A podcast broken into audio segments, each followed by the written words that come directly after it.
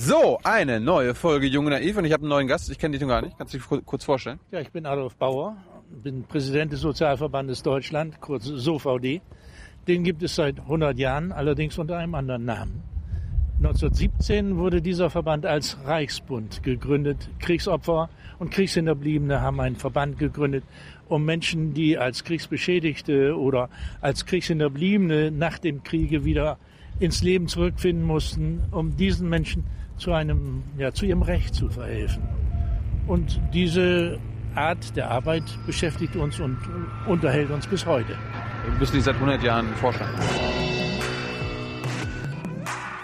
Ich bin seit zwölf Jahren der Bundesvorsitzende dieses Verbandes und fühle mich eigentlich nach diesen zwölf Jahren immer noch ganz wohl, denn uns geht die Arbeit nicht aus. Das ist einerseits gut, andererseits zeigt das, dass es in unserem Staat nicht gut bestellt ist, wenn immer noch Menschen um ihr Recht kämpfen müssen.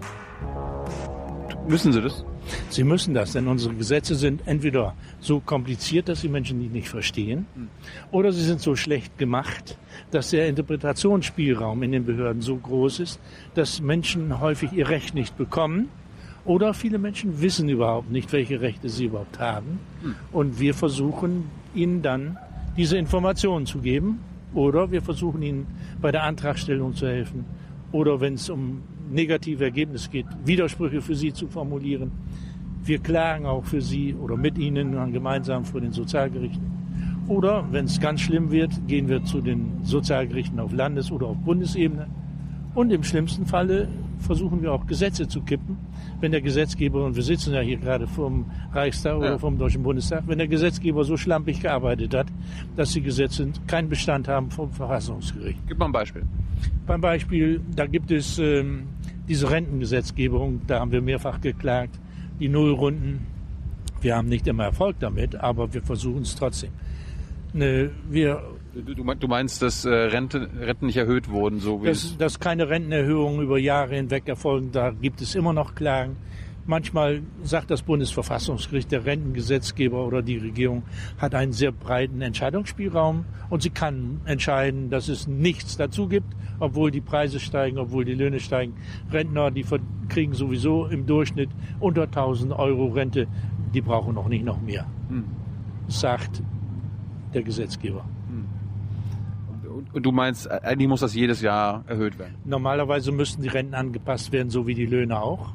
Aber wir sind seit langem weg. Die Rentenerhöhungen sind abgekoppelt von der Lohnentwicklung. Ne, Und das war politisch so gewollt. Wir senken die Renten auch bewusst ab. Warum? Warum? Ja, damit man die Beiträge spart oder damit der Arbeitgeberanteil nicht zu hoch wird. Das ist ein entscheidendes Kriterium gewesen.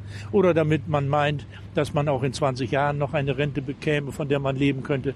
Und dabei sen- senkt man das Niveau von jetzt noch um 50 auf zukünftig 43 Prozent. Und dann wissen wir, dass viele Rentner und viele Menschen in Armut leben und unterhalb des Grundsicherungsniveaus leben müssen. Das heißt, Sie haben ein Leben lang gearbeitet, haben einbezahlt in die Rentenversicherung und am Ende bleibt nicht viel mehr als bei denen, die nie eingezahlt haben, die gleich zum Grundsicherungsamt gehen. Dann kann ich ja eigentlich, äh, angenommen ich weiß das, dann kann ich mir ja sagen, warum gehe ich eigentlich arbeiten, wenn ich dann eh am Ende der, des Arbeitslebens fast das gleiche bekomme, als wenn ich gearbeitet hätte.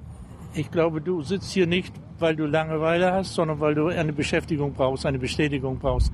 Und Menschen brauchen Arbeit. Das Ja. ist auch ein Teil der Selbstverwirklichung. Das Entscheidende ist, Arbeit muss auch entsprechend bezahlt werden. Und die Diskussion im Augenblick um die Kindertagesstätten und um die Entlohnung der Betreuer, der, der Kindergärtner oder der Sozialpädagogen, die zeigt, dass Arbeit nicht immer äh, so bezahlt wird, wie sie bezahlt werden müssten. Wir haben gerade die Diskussion um Niedriglohn hinter uns, um Mindestlöhne. Angeblich müsste die deutsche Wirtschaft zusammengebrochen sein. Wir haben inzwischen seit Januar eine Mindestlöhne und es zeigt sich, die Wirtschaft läuft, sie boomt, Wirtschaftswachstum steigt, Arbeitsplätze sind nicht abgebaut worden, sondern es sind noch dazu gebildet worden. Also ne, ich bin aber sicher, die Klage Klagenden werden nicht enden. Man findet neue Felder, auch aus der Wirtschaft heraus. Aber bist du mit dem Mindestlohn zufrieden? Nein, das ist nur der Einstieg. Der Mindestlohn ist viel zu niedrig. Oh. Man, warum? Weil Das man ist da- 8,50 Euro, wenn ich, wenn ich mich nicht irre. oder? 8,50 Euro. Und dann mache ich ein ganz einfaches Rechenexempel. Ja. 40 Stunden in der Woche mal 8,50 sind 340 Euro pro Woche. Mal vier Das sind 1360 Euro brutto im Monat. Davon gehen Abzüge ab, 20 Prozent Renten- und Sozialversicherung kann man schon uh. abrechnen und dann gehen noch Steuern ab. Dann bleiben unter 1000 Euro. Davon kann man Miete bezahlen, davon kann man seine Familie ernähren, davon kann man auch den täglichen Nahrung... Kann man nicht. Das wollte ich damit sagen. Wenn einer also meint, 8,50 Euro sei schon reichlich viel, dann kann man denen entgegnen, das kann nur der Einstieg sein. Und dieser, dieser Betrag, der, das ist ja auch vom Gesetzgeber so gewollt, der wird angepasst werden müssen und der muss erhöht werden. Und in anderen europäischen Ländern ist auch dieser Mindestlohn höher als bei uns. Ich bekomme irgendwie manchmal mal mit, ich habe äh, beschäftigt mit amerikanischen Medien, dann gibt es dann auch immer so die Forderung nach einem Living Wage, also nach einer Lebens, nach einem Lebens, Lebens, wie sagt man, lebenswerten Lohn. Also da, ja. wird, da wird dann quasi gesagt, nicht 10 Dollar, sondern 20 Dollar. Ja, okay. Also wärst auch dafür, dass es halt die 8,50, sondern 18,50 Euro wäre. Ob das 18,50 Euro sein müssten, kann ich nicht beurteilen jetzt und aus dem Stand heraus. Die Amerikaner sind auch nicht in jedem Fall unsere Vorbilder, Nö. gerade was soziale äh, Levels anbetrifft. Aber die, die, haben schon länger einen Mindestlohn als wir. Das ist richtig und insofern wurde es auch allerhöchste Zeit, dass wir einen Mindestlohn eingeführt haben. Warum, warum, äh, ganz kurz, warum gab es den eigentlich so lange nicht? Warum war, warum war Deutschland, warum gab es nicht Mindestlohn? Wir waren doch der, das Vorbild für den Sozialstaat. Wir sind in vielen Bereichen nicht unbedingt Vorbild. Nee? Ah, nein, auch nicht. Man hat uns lange Zeit die Japaner als die als das Beispiel vorgestellt. Das war bei einer der vorhergehenden Regierungen. Inzwischen weiß man, der japanische Standard ist einer, den wir absolut nicht brauchen. Warum? Weil er nicht äh, unseren Standards entspricht, sondern das orientiert sich an ganz niedrigen Niveaus.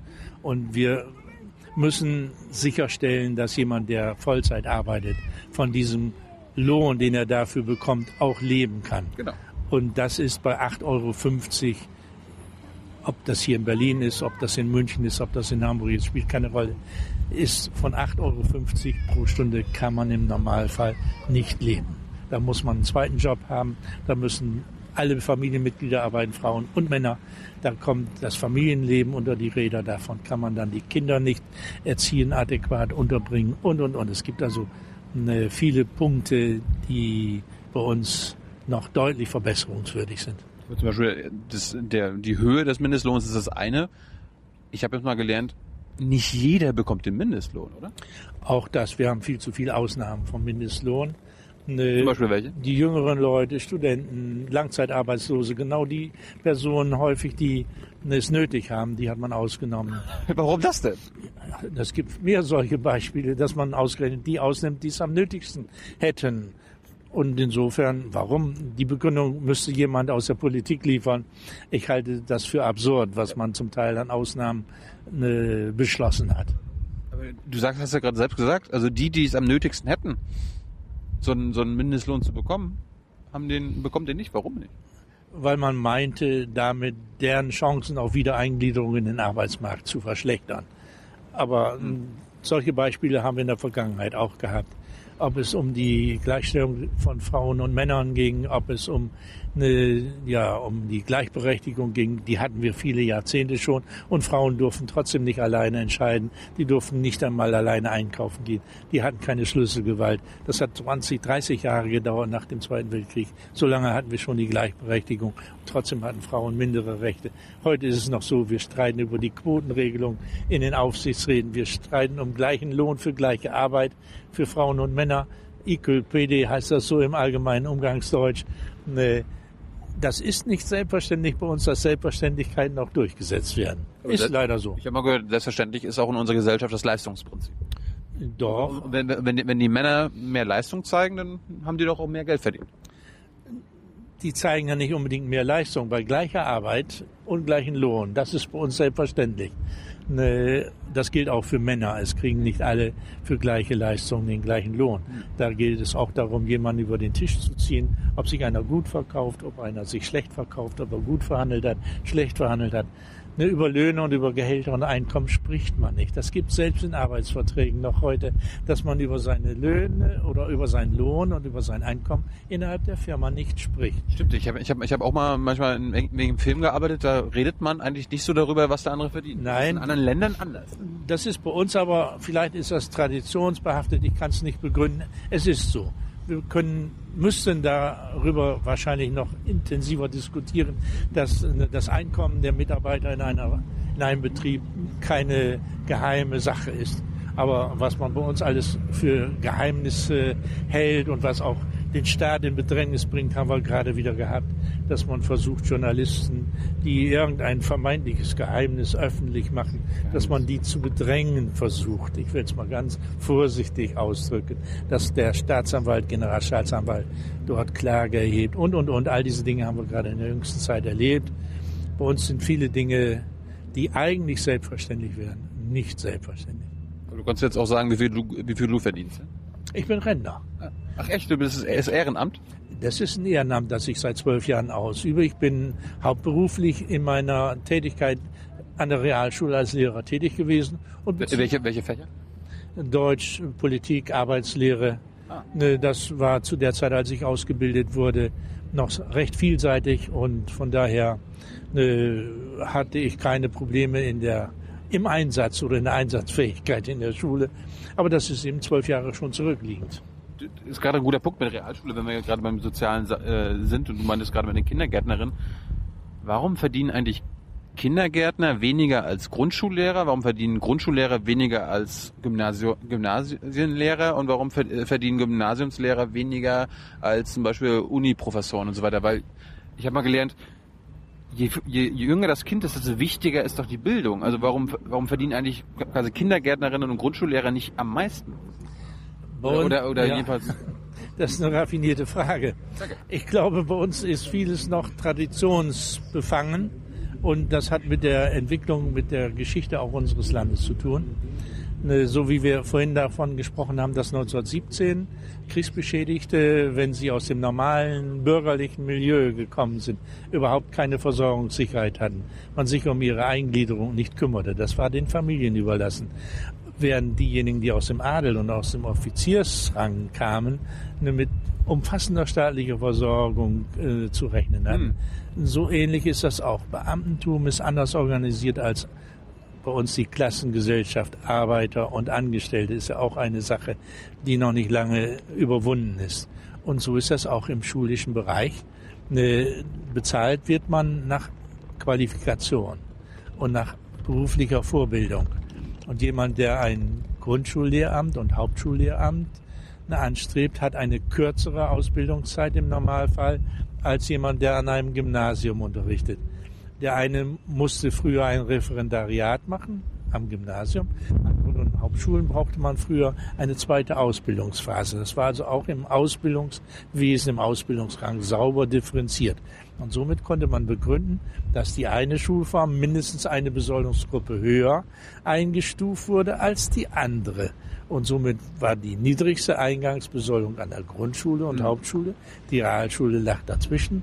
Und an den Gymnasien gab es dann die höheren Besoldungsgruppen, auch mit der besseren Aufstiegschance. Hat sich das geändert jetzt mit der Gesamtschule? Also jetzt an den Gesamtschulen gibt es immer noch die drei Berufsgruppen. Aller, ja, die gibt es immer noch. Aber ne, das gleicht sich langsam an. Und man ist auch dabei, jetzt die Ausbildungsverordnungen für die verschiedenen Schulformen aneinander anzupassen. Es gibt jetzt das Referendariat in allen Schulformen. Es gibt nach wie vor eine unterschiedliche Besoldung. Äh, die hat angeblich damit zu tun, dass der eine schwierigere Arbeitsbedingungen hätte als der andere. Ich kann das so nicht nachvollziehen, aber äh, das ist nach wie vor so. Und eine Kindergärtnerinnen oder Sozialpädagogen haben andere Ausbildungen als die schulischen Ausbildungsgänge. Von daher, damit begründet man auch offensichtlich immer noch deren schlechtere Bezahlung. Ob das, wie, wie siehst du denn? Ich halte das für nicht gerechtfertigt, diese starke Differenzierung dass äh, unterschiedlich lange Ausbildungsgänge mit unterschiedlichen äh, Besoldungen anschließend honoriert werden, mag vertretbar sein, in dieser Spannbreite allerdings nicht. Wenn man dann heute davon ausgeht, dass wir inklusive Bildung haben wollen an Schulen und Inklusion generell in unserer Gesellschaft, dann zeigt sich, dass wir diese Spaltung und diese Differenzierung, wie wir sie bisher hatten, zukünftig nicht werden halten können. Warum, warum brauchen wir Inklusion? Inklusion ist notwendig, um die Spaltung unserer Gesellschaft in verschiedene Personengruppen endlich zu überwinden. Wir haben in den vergangenen Jahrzehnten versucht, weil man meinte, das sei der bessere Weg, Menschen mit irgendwelchen Einschränkungen, ob es geistige Behinderung, körperliche Behinderung, psychische Behinderung, eine, Menschen mit irgendwelchen Einschränkungen in Sondereinrichtungen besonders zu fördern, glaubte man. Förderschule hieß das bei mir früher oder Sonderschule? Sonderschule hieß es. Heute heißt es Förderschule. Man weiß, dass die Ergebnisse nicht jene sind, die man erhofft hat. Nicht. Nein, die Förderschule für Lernbehinderte bringt nicht die Ergebnisse wie die inklusive Bildung. Ich bin selber angefangen an einer wenig gegliederten Schule und ich hatte in meiner Klasse auch Kinder mit Behinderung.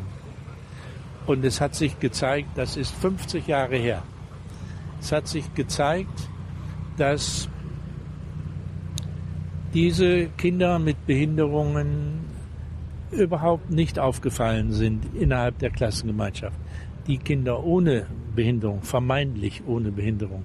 Denn ich bin sicher, wenn man gründlich untersucht, haben wir alle irgendwo eine Behinderung. Hm. Ne, die ich habe eine Sehbehinderung zum Beispiel. Sehen du auch? Du auch? Ich ja. auch. Ich ja. habe auch eine Sehbehinderung. Ja. Ich habe auch andere Behinderungen, aber darüber soll man da lieber nicht reden. Ne, ja. Ne, also die Kinder ohne Behinderung sind völlig problemlos und ohne, ohne unvoreingenommen mit den anderen umgegangen. Man hat ihnen geholfen.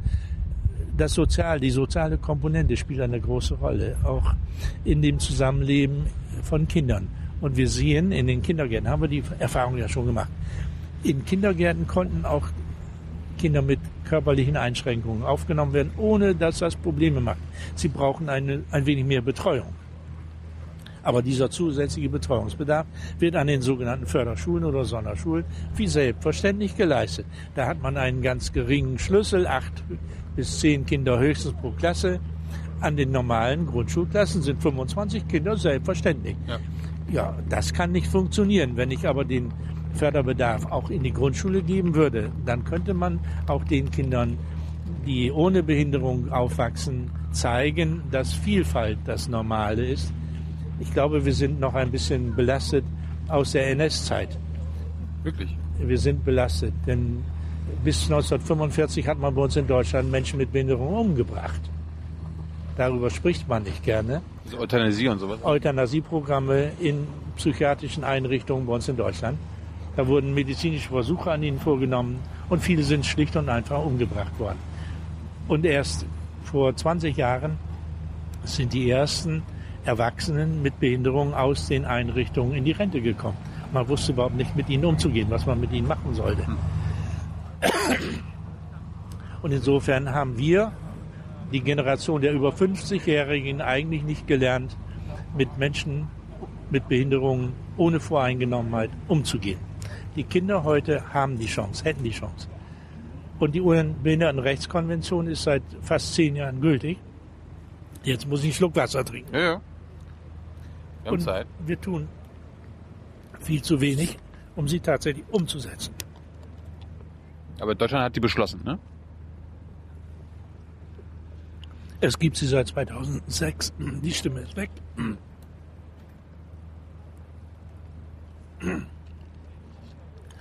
Die Konvention ist 2009 ratifiziert, also seit sechs Jahren gültig. Und sie muss umgesetzt werden in allen Bereichen. Nicht nur in der Schule, im Kindergarten, auch im Arbeitsleben.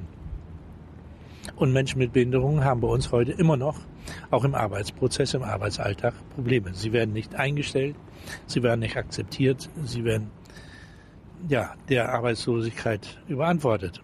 Gibt es, das wäre meine Frage gewesen, gibt es eigentlich durchschnittlich mehr behinderte Arbeitslose als äh, nicht behinderte Arbeitslose? Ja, trotz ja. aller äh, euphorischen oder optimistischen Meldungen der zuständigen Dienststellen, Bundesagentur und, und, und, ne, ist die Wirklichkeit brutal. Die Arbeitslosigkeit, die allgemeine Arbeitslosigkeit und die Arbeitslosenquote ist deutlich gesunken in den letzten Jahren. Gleichzeitig hat sich die Quote der arbeitslosen Menschen mit Behinderung verdoppelt. Das heißt, der die Eingangsmöglichkeiten auf den normalen Arbeitsmarkt sind für Menschen mit Behinderung, egal welche Ausbildung sie, über welche Ausbildung sie verfügen, deutlich schlechter. Auch akademisch gebildete Menschen mit Behinderungen haben eine gravierend höhere Arbeitslosengefährdung äh, als andere. Das ist bis heute so. Es gibt über 30.000 Betriebe in Deutschland, die nicht, die eigentlich Menschen mit Behinderung beschäftigen müssten, die nicht einen einzigen beschäftigen mhm. oder eine einzige. Mhm.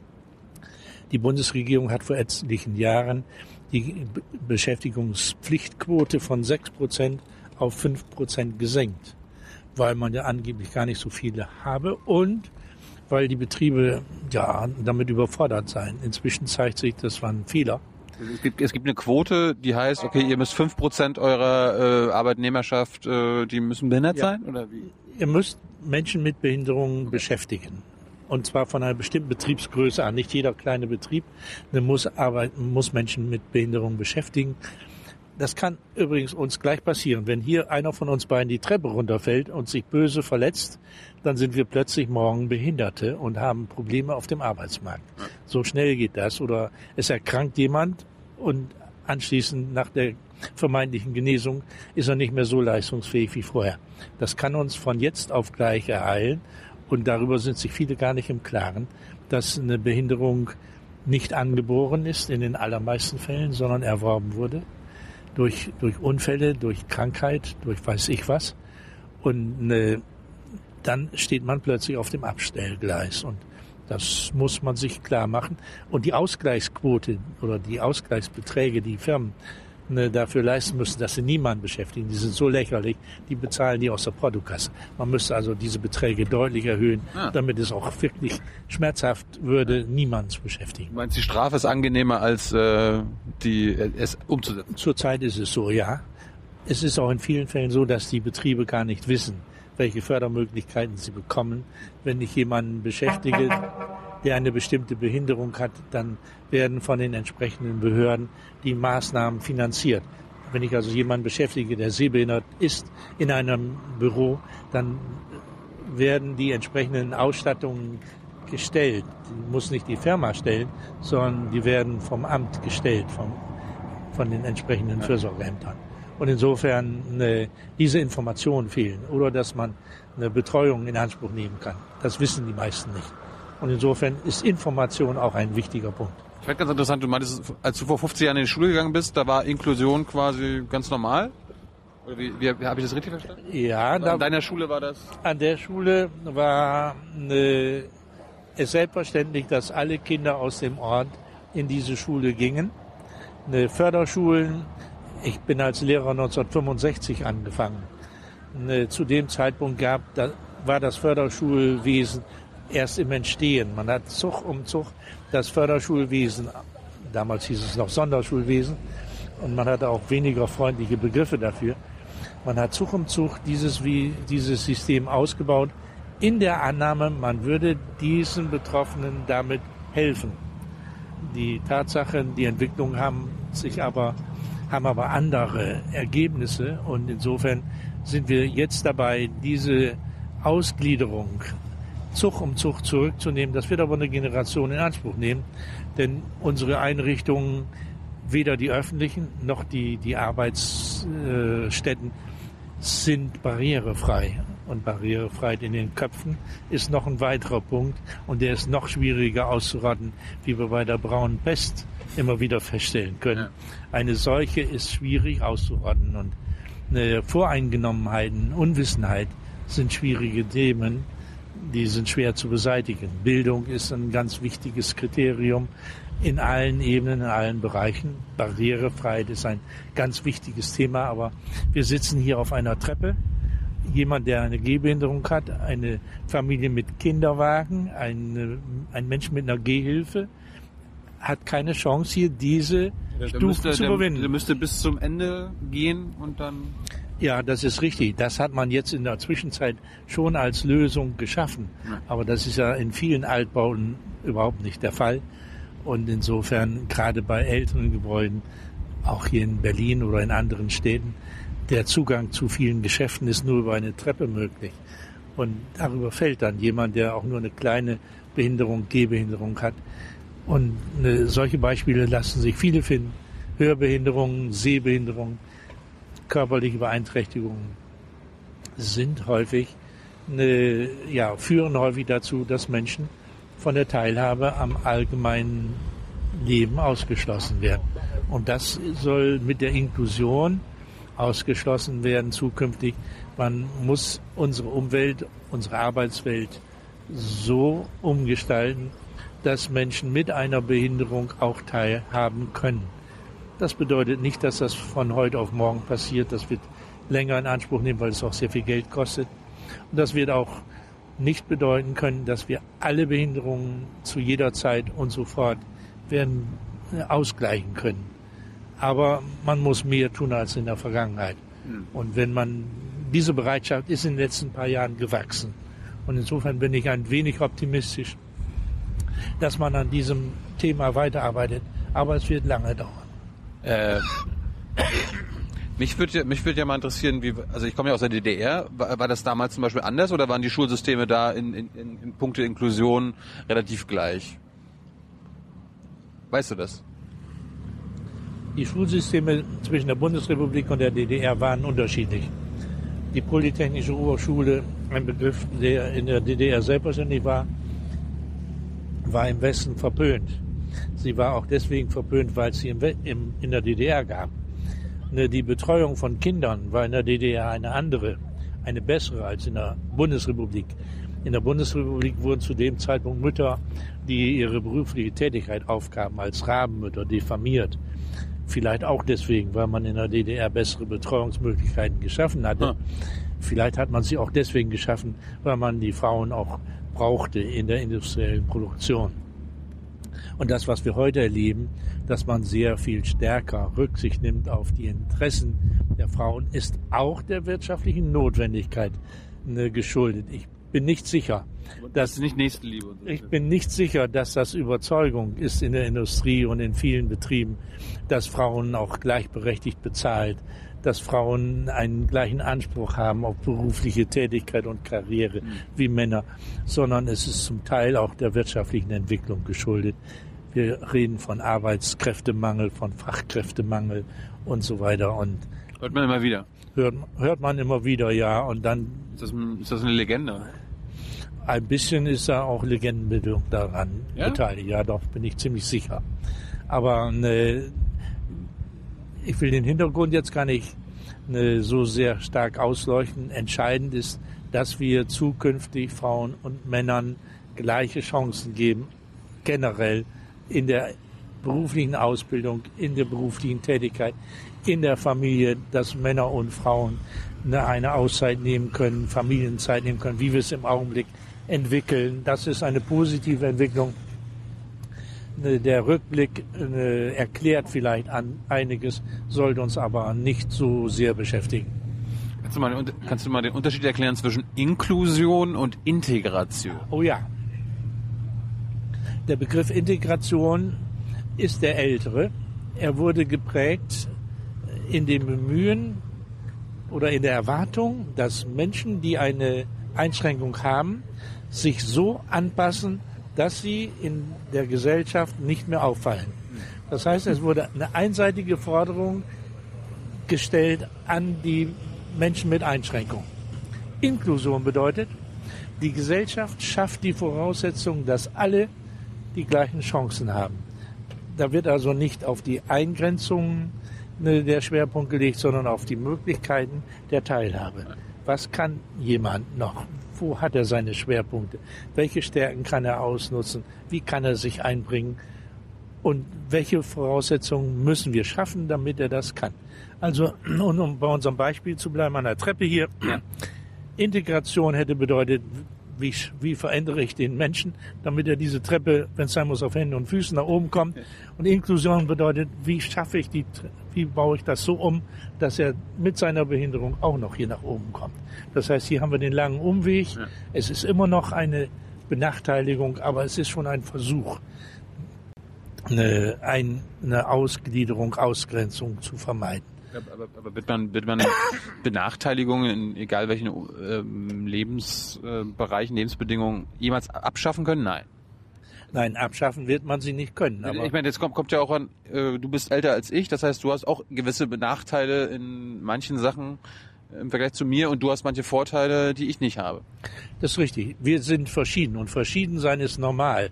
Und da gibt es auch Ausstellungen dazu. Auch der SOVD hat eine Ausstellung gemeinsam mit dem Volksbund Deutsche Kriegsgräberfürsorge entwickelt, in der deutlich wird, dass es normal ist, verschieden zu sein. Der eine ist blond, der andere ist dunkelhaarig, einer ist groß, einer ist klein, einer ist dick, einer ist dünn. Wir haben Frauen, wir haben Männer, wir haben Kinder, wir haben große, wir haben kleine, wir haben alte, wir haben junge. Verschieden sein ist normal. Und diese Verschiedenheit wird sich bei uns noch verstärken, wenn wir sehen, dass im Augenblick jährlich einige hunderttausend Menschen aus südeuropäischen oder aus afrikanischen oder aus asiatischen Ländern zu uns strömen, dann wird diese Verschiedenheit noch wachsen. Das war in der Vergangenheit durchaus ein Gewinn und wird auch zukünftig ein Gewinn sein. Allein diese 40 Jahre europäischer Einigung zeigt, dass es ein Gewinn ist, wenn wir verschiedene Menschen zusammenführen, wenn verschiedene Kulturen sich gegenseitig beeinflussen können und befruchten können. Und wenn diese Entwicklung anhält, dann werden wir auch in den kommenden Jahrzehnten noch einiges leisten müssen, auch in der Bundesrepublik, aber auch in anderen europäischen Ländern, mit den Menschen, die zu uns kommen, nicht aus Jux und Dollerei, sondern weil sie um ihr Leben fürchten mussten. Aber, aber, aber, hörst du nicht, das sind als Wirtschaftsflüchtlinge, die, die, die müssen gar nicht flüchten. Das Hört man ist, immer wieder. Das ist eine dumme Argumentation von denen, die entweder bewusst die Menschen in die Irre führen oder aber die bösartig sind. Ne, die Menschen fliehen, weil es um ihr Leben geht. Das kann man in Syrien sehen, das kann man in anderen arabischen Ländern sehen, nordafrikanischen Ländern sehen. Oder sie verhungern, was ist da vieles anderes dann dabei, wenn die dann dahin gehen, wo man hofft, dass man noch satt werden kann.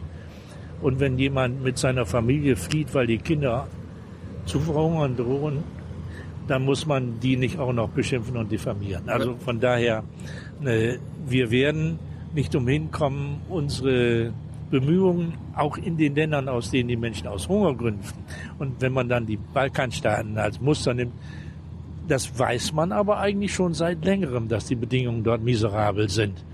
Man hat nur die, die Hände in den Schoß gelegt und gehofft, dass andere sich drum kümmern vielleicht. Sie sind da sichere Herkunftsländer. Gut, sie sind habe hab ich jetzt gelernt. Das hat man gesagt, die sind, die sind sicher. Die, die brauchen hier kein Asyl. Gut. Ne, Obwohl da die Bundeswehr zum Beispiel ist. Das sind, das sind so Streitfälle. Die sicheren, sogenannten sicheren Herkunftsländer, wenn man davon ausgeht, dass man sie dort nicht sofort erschlägt und totschlägt oder ermordet, ne, dann mag das sein. Diese Länder, in denen bürgerkriegsähnliche Zustände herrschen, sind keine, nach meiner Einschätzung, keine sicheren Herkunftsländer sondern das sind Länder, aus denen Menschen aus Angst um ihr Leben, um ihre Familie fliehen. Ja. Und wenn wir ihnen hier eine reelle Chance bieten, wenn man sie arbeiten ließe, wenn man ihnen auch die Arbeitsplätze äh, schaffen würde, anbieten würde, dann würden sie uns auch nicht irgendwie finanziell belasten. Wir müssen ja auch zur Kenntnis nehmen, dass viele Menschen, die zu uns kommen, mindestens ein Vierteljahr lang und manche noch länger gar nicht arbeiten dürfen es sind ja keine ahnungslose Trottel, die hier zu uns kommen, sondern es sind Leute mit einer beruflichen Qualifikation, mit einer akademischen Ausbildung. Es sind Ärzte, es sind Lehrer, es sind Ingenieure dabei. Die dürfen nicht arbeiten, obwohl sie es eigentlich möchten. Sie müssen die Sprache lernen können und dann werden sie einsetzbar bei uns. Wir tun aber in diesem Bereich viel zu wenig, um sie wirklich dann in die Gesellschaft zu integrieren, um ihnen zu helfen, aus ihrer Misere herauszukommen. Denn sie wollen ja arbeiten. Es sind viele junge Leute. Das ist ja der nächste Punkt. Es sind ja ganz, ganz viele junge Leute, die zu uns kommen. Es sind ja keine Rentner, sondern wenn man sieht, was da auf den Boden an Menschen gerettet wird, das sind überwiegend junge Leute, Familien mit Kindern. Und es ist unvorstellbar, wie unsere Gesellschaft über Jahre sich das angesehen hat und im Grunde genommen nichts gemacht hat. Gewartet hat. Das können ja andere machen unsere europäischen Nachbarn sind da nicht besser, um ja. das deutlich zu machen. Aber deswegen, das muss, muss für uns kein Beispiel sein, dass andere nichts machen, um selber zu sehen. Das ist ein bisschen das, das, bisschen das Sandkastenprinzip aktuell. Ja, wir, wir nehmen doch schon so viel auf, aber die anderen, die machen gar nichts. Oder, oder das Floriansprinzip. Lass mhm. es andere machen. Ah, Heiliger ja. St. Florian, verschon mein Haus, zünd andere an. Das kann nicht Maßstab für unser Handeln sein. Und insofern ich habe ein bisschen den Faden jetzt verloren. Muss ich mal überlegen, wo ich da war. Wenn aus den anderen Ländern die jungen Leute hierher kommen, dann wollen sie arbeiten, sie wollen ihren Teil dazu beitragen. Sie wollen schnell sich integrieren. Wir müssen Sprachkurse anbieten in viel größerem Umfang. Wir müssen verhindern. Brauchen wir mehr Lehrer. Das ist eine Frage, die man in der Vergangenheit auch schon mal zu spät erkannt hat. Hm. Aber das gilt für andere Berufskindergärten ähnlich oder Krankenpflege, Pflegebereich. Auch in dem Bereich werden wir Tausende von Menschen brauchen, die in den kommenden Jahren den Pflegebereich abdecken. Wir sind auf Gedeih und Verderb davon abhängig, dass es gelingt, die Bildung in allen Bereichen, auch für alle Altersgruppen, zu intensivieren. Braucht mehr Lehrer, braucht mehr Professoren, aber braucht auch mehr Fachkräfte im Handwerk, Meister, egal wo, in welchem Bereich, Ingenieure. Wir werden zukünftig noch stärker als in der Vergangenheit besser qualifizierte Menschen brauchen. Wir haben gerade die erste, zweite, dritte Welle, weiß ich, industrieller Revolution hinter uns. Die nächste steht vor der Tür. Und ohne Ausbildung und ohne Bildung wird das immer schwieriger. Wir werden immer mehr in immer kürzerer Zeit lernen müssen. Goethe wäre heute einer, der wahrscheinlich zur Sonderschule gehen müsste, äh, denn in immer kürzerer Zeit verdoppelt sich das Wissen und in immer kürzerer Zeit sollen unsere Kinder immer mehr lernen. Wir müssen dann dazu übergehen, einiges von dem über Bord zu setzen. Man muss nicht immer wissen, Einzelne und Faktenwissen haben heute genügt es, wenn man mit dem PC umzugehen weiß, wenn man mit dem Smartphone umgehen kann, wenn man weiß, wo ich etwas finde, wenn ich lerne. Lernen, wie man lernt. Lernen, wie man lernt, lernen mit den Medien umzugehen, wie man selektiert, wie man sich Wissen aneignen kann, wie man schnell daran kommen kann. Das sind die Dinge, die uns zukünftig noch mehr als bisher beschäftigen. Als ungefähr zur Halbzeit meiner Diensttätigkeit kamen die Computer überhaupt erst auf, wurden sie überhaupt erst entwickelt. In der Zwischenzeit spricht kein Mensch mehr davon, dass er mit dem Computer umgehen kann oder muss. Das ist selbstverständlich. In den 80er Jahren sind die Dinger auf den Markt gekommen. Nach jetzt ein bisschen mehr als 20 Jahren ist das eine Selbstverständlichkeit. Ein Smartphone kann heute Dinge, die man früher in riesen äh, Labors äh, umsetzen konnte. Und insofern die Ich habe Entwicklung. ich hab mal, ich hab mal gelernt, das Ding kann mehr als das äh, Mondlandungsprogramm der Amerikaner in den Ende, Ende der 60er. Das ist mit Sicherheit keine Also Die, Untertreibung. die Rechenpower. Die Rechenpower ist sicher ja, noch besser. Das Ja, ist krass, ja, ja. Die ersten äh, kleinen Rechner und, und Computer, die waren ja auch nicht so klein wie dieses Ding jetzt, was Sie mir gerade gezeigt haben. Die Smartphone-Entwicklung geht ja äh, heute ein wenig wieder in eine andere Richtung. Ein, ein wenig größeres Display und, naja, die Leistung immer dünner werden sie. Die Größe wird ein bisschen wieder angepasst, weil man äh, mit den Augen dann die Probleme hat. Aber Ausbildung, Bildung ist das Thema der Zukunft und alle anderen Dinge müssen wir regeln. Wir müssen sehen, dass die Gerechtigkeit ein bisschen mehr zu, ja, wieder beachtet wird bei all unserem Handeln. Wir sehen, dass die Schere zwischen Arm und Reich auseinandergeht. Wir sehen, dass immer mehr Menschen ausgegrenzt werden oder noch immer ausgegrenzt werden. Wir sehen die Problematik jetzt bei uns der Zuwanderung, der Flüchtlingsproblematik. Wenn wir nicht aufpassen, wenn wir nicht das ins Hintertreffen geraten wollen, müssen wir rechtzeitig gegensteuern und nicht warten, bis andere uns zeigen, wo es lang geht. Ich, ich wollte mal zu dem Unterschied zwischen Integration und Inklusion kommen. Du meinst ja, also ich habe mal gelernt, bei Integration, da gehören immer zwei Seiten dazu. Also na, natürlich die einen, die kommen und sich integrieren wollen, aber die anderen, die andere Seite die muss ja auch dafür bereit sein, die Leute zu integrieren. Ist das bei Inklusion ähnlich? Das ist bei Inklusion nicht ganz so. Die, bei der Inklusion ist stärker die Gesellschaft gefordert, die Bedingungen so zu schaffen, zu verändern, dass Menschen mit einer Benachteiligung auch eine reelle Chance haben, teilhaben zu können. Bei der Integration war es ganz klar, man hat starke Erwartungshaltungen auf Anpassung seitens der Betroffenen äh, gehabt und die Gesellschaft hat sich ein bisschen mehr zurückgelehnt. Man hat ja die Dinge geschaffen, die Sondereinrichtungen, die Fördermöglichkeiten, aber man hat gleichzeitig äh, selber sich nicht so sehr verändert und die Bedingungen nicht so sehr verändert. Eine inklusive Gesellschaft kann es sich nicht leisten, Personenkreise auszugrenzen, nicht mehr teilhaben zu lassen an der Gesellschaft. Und das bedeutet, dass man auf allen Ebenen, bei Baumaßnahmen, beim öffentlichen Personenverkehr, bei ne, Ausbildungsgängen, bei der Ausgestaltung des Arbeitsplatzes, bei der Gestaltung des Unterrichts in Kindergarten, in Schule, in Universitäten, die Veränderungen so vornimmt, dass alle bei gleichen Voraussetzungen auch die gleichen Ergebnisse erzielen können. Aber äh, angenommen, wir bleiben erstmal bei Inklusion in der Schule, heißt das denn in der Schule, dass im Grunde keiner behindert ist? Oder, oder alle Nein. behindert sind? Also Nein. das Prinzip Inklusion. Nein, äh, es werden Menschen mit und ohne Behinderung in einer Gruppe unterrichtet und mit unterschiedlichen Anforderungen, individuellen Anforderungen ne, dann auch oder mit individuellen Fördermaßnahmen ne, begleitet. Das, das, das wäre das wär meine Frage gewesen. Also inklusive Schule ist ja das eine, aber hat man dann einen gemeinsamen Unterricht oder ist man, geht man einfach gemeinsam in die gleiche Schule? Das ist ja dann auch noch. Man geht also ich, sowohl so, als auch. Ich war zum Beispiel in Amerika, ja. an der Highschool, da ist das ganz normal. Das ja Highschool geht ja jeder zusammen auf der Schule, aber trotzdem äh, sind dann Menschen mit Behinderungen, haben dann trotzdem meistens eine, eine Klasse zusammen besucht.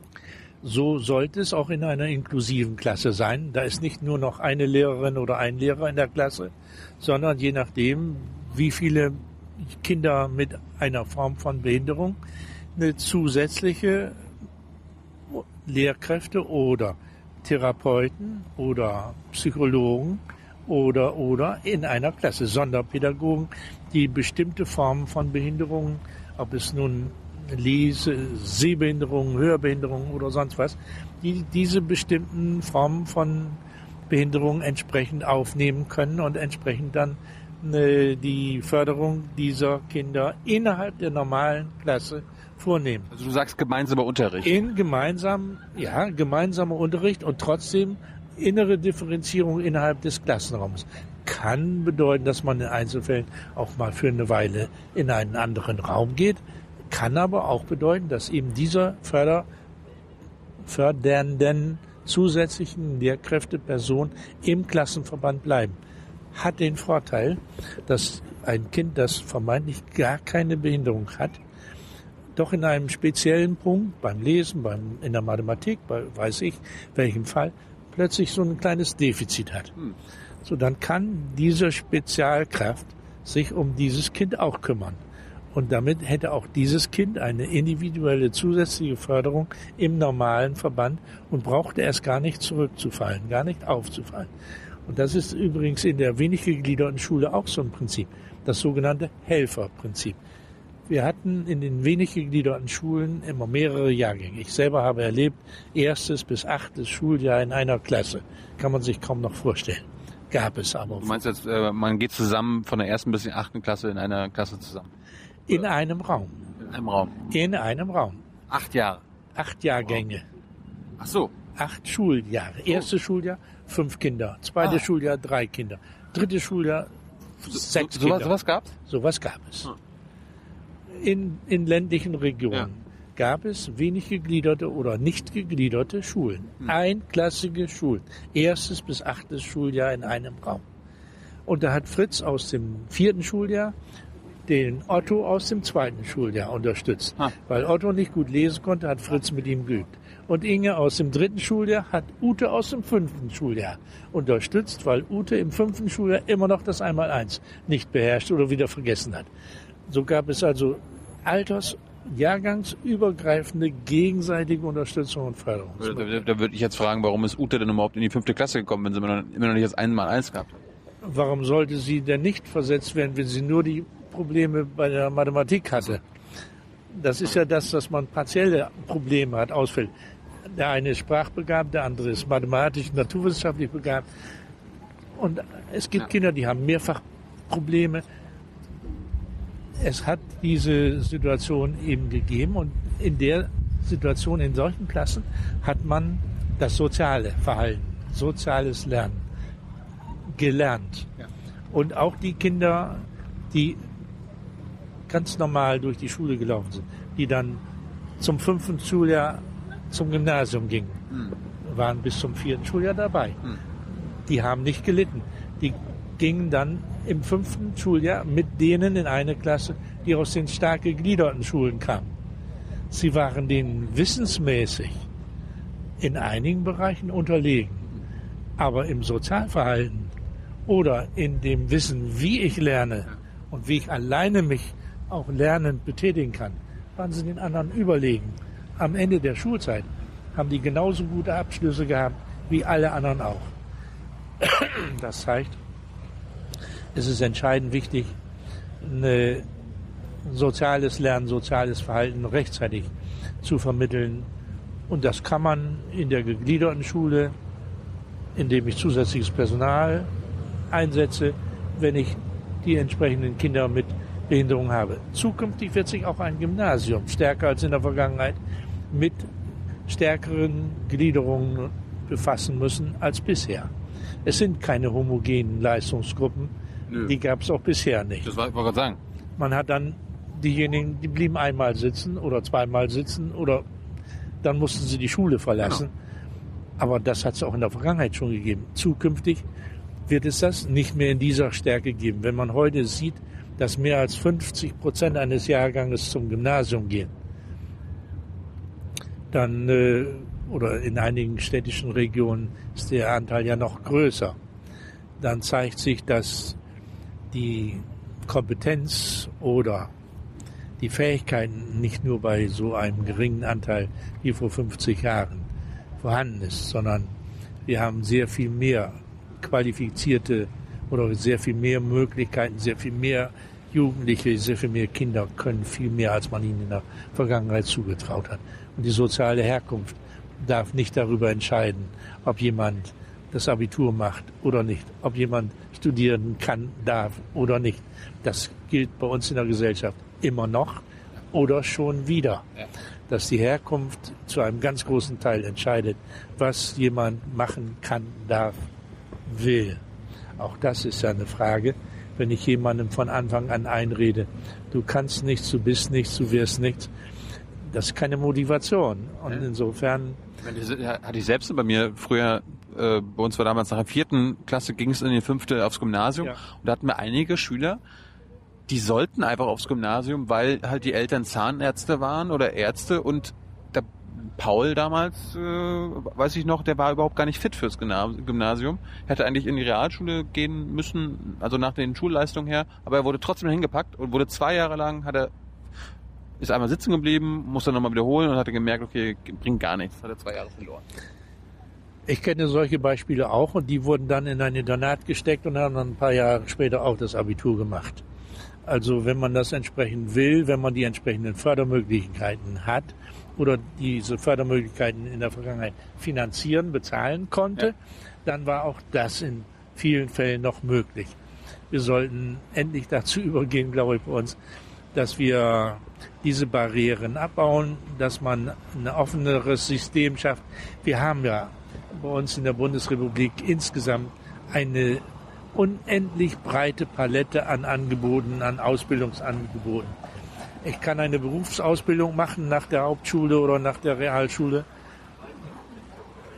erwerbe dann den erweiterten Abschluss, die, die, die das eine ein Abitur oder ein, den, die erweitert, ach, wie heißt dieser Abschluss denn jetzt noch?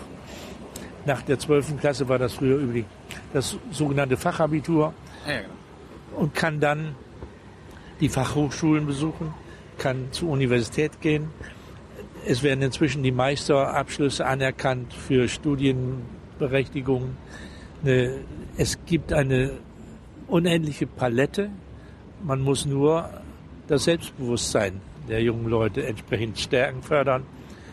Dann kann man aus vielen Jugendlichen viel mehr machen. Ich will jetzt keine Einzelbeispiele aus meiner eigentlichen beruflichen Tätigkeit machen. Auch in der Vergangenheit gab es diese Möglichkeiten. Häufig auch nur nicht kontralegem. Also äh, es wurden Möglichkeiten geschaffen, die grenzwertig waren, auch was die Beschulung anbetrifft. Übergänge zwischen Förderschulen und Hauptschule waren möglich, solange bis die Schulaufsicht davon Wind bekam. Und dann musste das eingestellt werden, habe ich erlebt in meiner beruflichen Praxis. Es geht. Man muss nur den Willen haben. Und das gilt für viele andere Dinge auch. Worauf wir heute achten müssen, viel stärker achten müssen, wieder achten müssen, ist, dass wir den jungen Familien eine Zukunft eröffnen, dass die Frauen nicht endlos lange aus ihrer beruflichen Tätigkeit herausfallen. Denn die Wiedereingliederung ist immer schwierig. Je schneller sie wieder in den Beruf einsteigen können, umso weniger problematisch ist das. Die Kinder, aus den Kindern wird auch in der Kita etwas. Die Franzosen haben uns das lange vorgemacht. Die ehemalige DDR hat das gezeigt, dass das geht. Ja. sie waren zu dem Zeitpunkt, oder du warst zu dem Zeitpunkt noch jünger. 90 warst du ja noch gerade eben. Da, da, war ich gerade in der Krippe und kam dann in den Kindergarten. Wollte ich gerade sagen, warst du noch nicht, vielleicht noch gerade nicht in der Schule. Insofern bist du kein Beispiel, kein typisches Beispiel für DDR-Erziehung. Ja, wahrscheinlich nicht. Wahrscheinlich nicht mehr, nein. Aber ich kenne viele Leute, ich habe auch Verwandte in Thüringen, äh, die 1945 aus, der, aus dem tschechischen Bereich dahin geflohen sind. Äh, die, die die komplette DDR-Ausbildung und Zeit erlebt haben. Und ich kenne viele Menschen hier auch bei uns in der Geschäftsstelle, die DDR geprägt sind. Das spielt also keine entscheidende Rolle. Das Wichtigste ist, dass sie sich behütet fühlen, dass sie behütet sind, dass sie entsprechend gefördert werden, dass sie ausgebildet werden, dass man ihnen alle Möglichkeiten schaffen kann, die äh, in jedem, in jeder normalen Familie wenn die Mutter zu Hause bleibt, auch angeboten werden. Das muss zukünftig kein Grund mehr sein für junge Frauen, ne, aus ja, irgendwelchen Rücksichtnahmen, vermeintlichen, zu Hause bleiben zu müssen. Das hat die Erfahrung gelehrt, ist nicht notwendig. Ich habe noch zwei jetzt zum Schluss noch zwei kleine Fragen, was mich interessieren würde in Sachen Inklusion und so weiter. Äh, in Deutschland ist Bildung ja Ländersache. Äh, unterscheiden sich die Bundesländer in ihrem quasi in den Anstrengungen, da inklusive Schulen zu schaffen? Unterscheiden die sich oder ist das eigentlich so deutschlandweit generell ganz gut oder schlecht?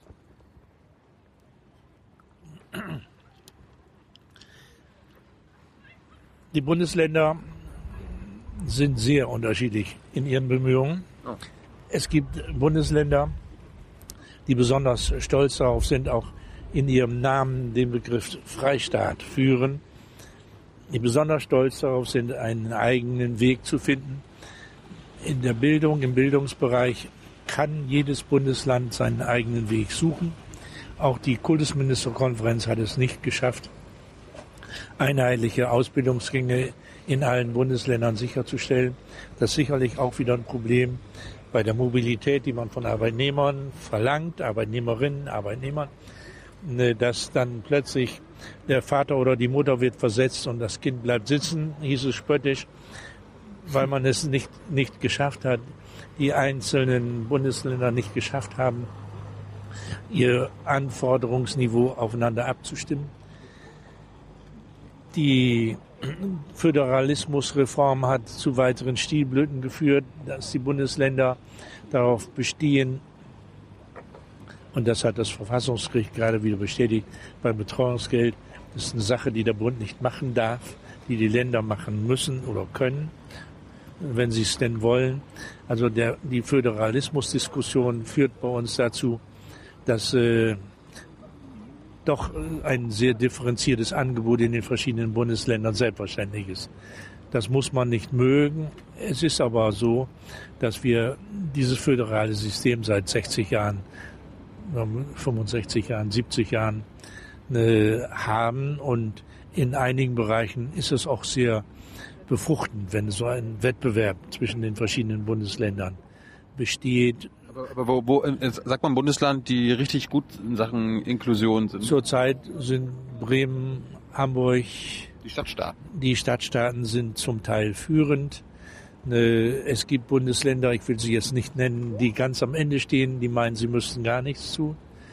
Ne, es gibt eine sehr breite, sehr große Bandbreite in dem Bemühen, die Inklusion im schulischen Bereich umzusetzen. Aber ich möchte betonen, das ist nicht allein auf den schulischen Bereich zu beschränken. Wir müssen davon ausgehen, dass Inklusion ein Thema ist, das in allen Bereichen, in allen Altersstufen, in allen Lebensformen und Wirklichkeiten uns beschäftigt und hier hat man tolle Bauten. Gegenüber sehe ich gerade eine super die Treppe nach oben. Ich kann aber nicht sehen, ob es da hinter der Treppe einen Fahrstuhl geht, mit dem jemand mit einer Behinderung nach oben fahren kann. Ich weiß es nicht. Ich glaube eher nicht. Ja. Der Eingangsbereich ist von der anderen Seite über die Personenkontrolle. Hm. Und Ja. das ist kein öffentlich zugängliches Gebäude.